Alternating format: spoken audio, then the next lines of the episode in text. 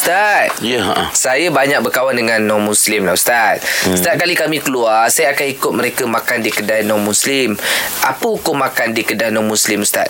Menyediakan makanan-makanan haram dimakan oleh orang Islam.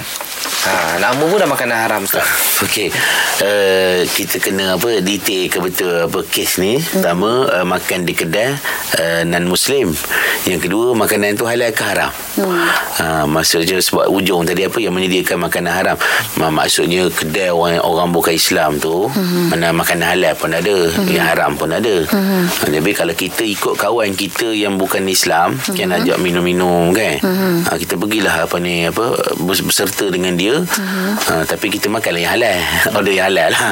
Sebab benda ni ia pernah berlaku pula ni, yang angkat si Arwah dia cerita.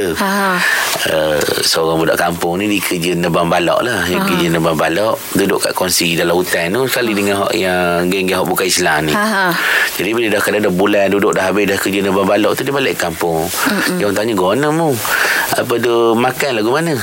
Dia kata, ikutlah benda hok makan dia geng-geng tu. Habis kalau dia makan tuyuk, dia kata, "Aku bukan makan babi ni, aku ambil terung dengan kuah je," dia kata. Dia galak lah tu. Dia tak boleh.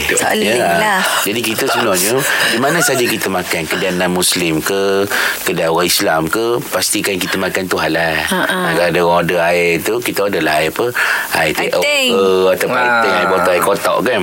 Warak kita kena jaga. Kalau boleh, kalau boleh dielak, dielakkan. Tapi kalau segi hukum, tak ada masalah. Boleh makan di kedai non-Muslim dengan syarat kita order makan kita tu adalah benda yang halal.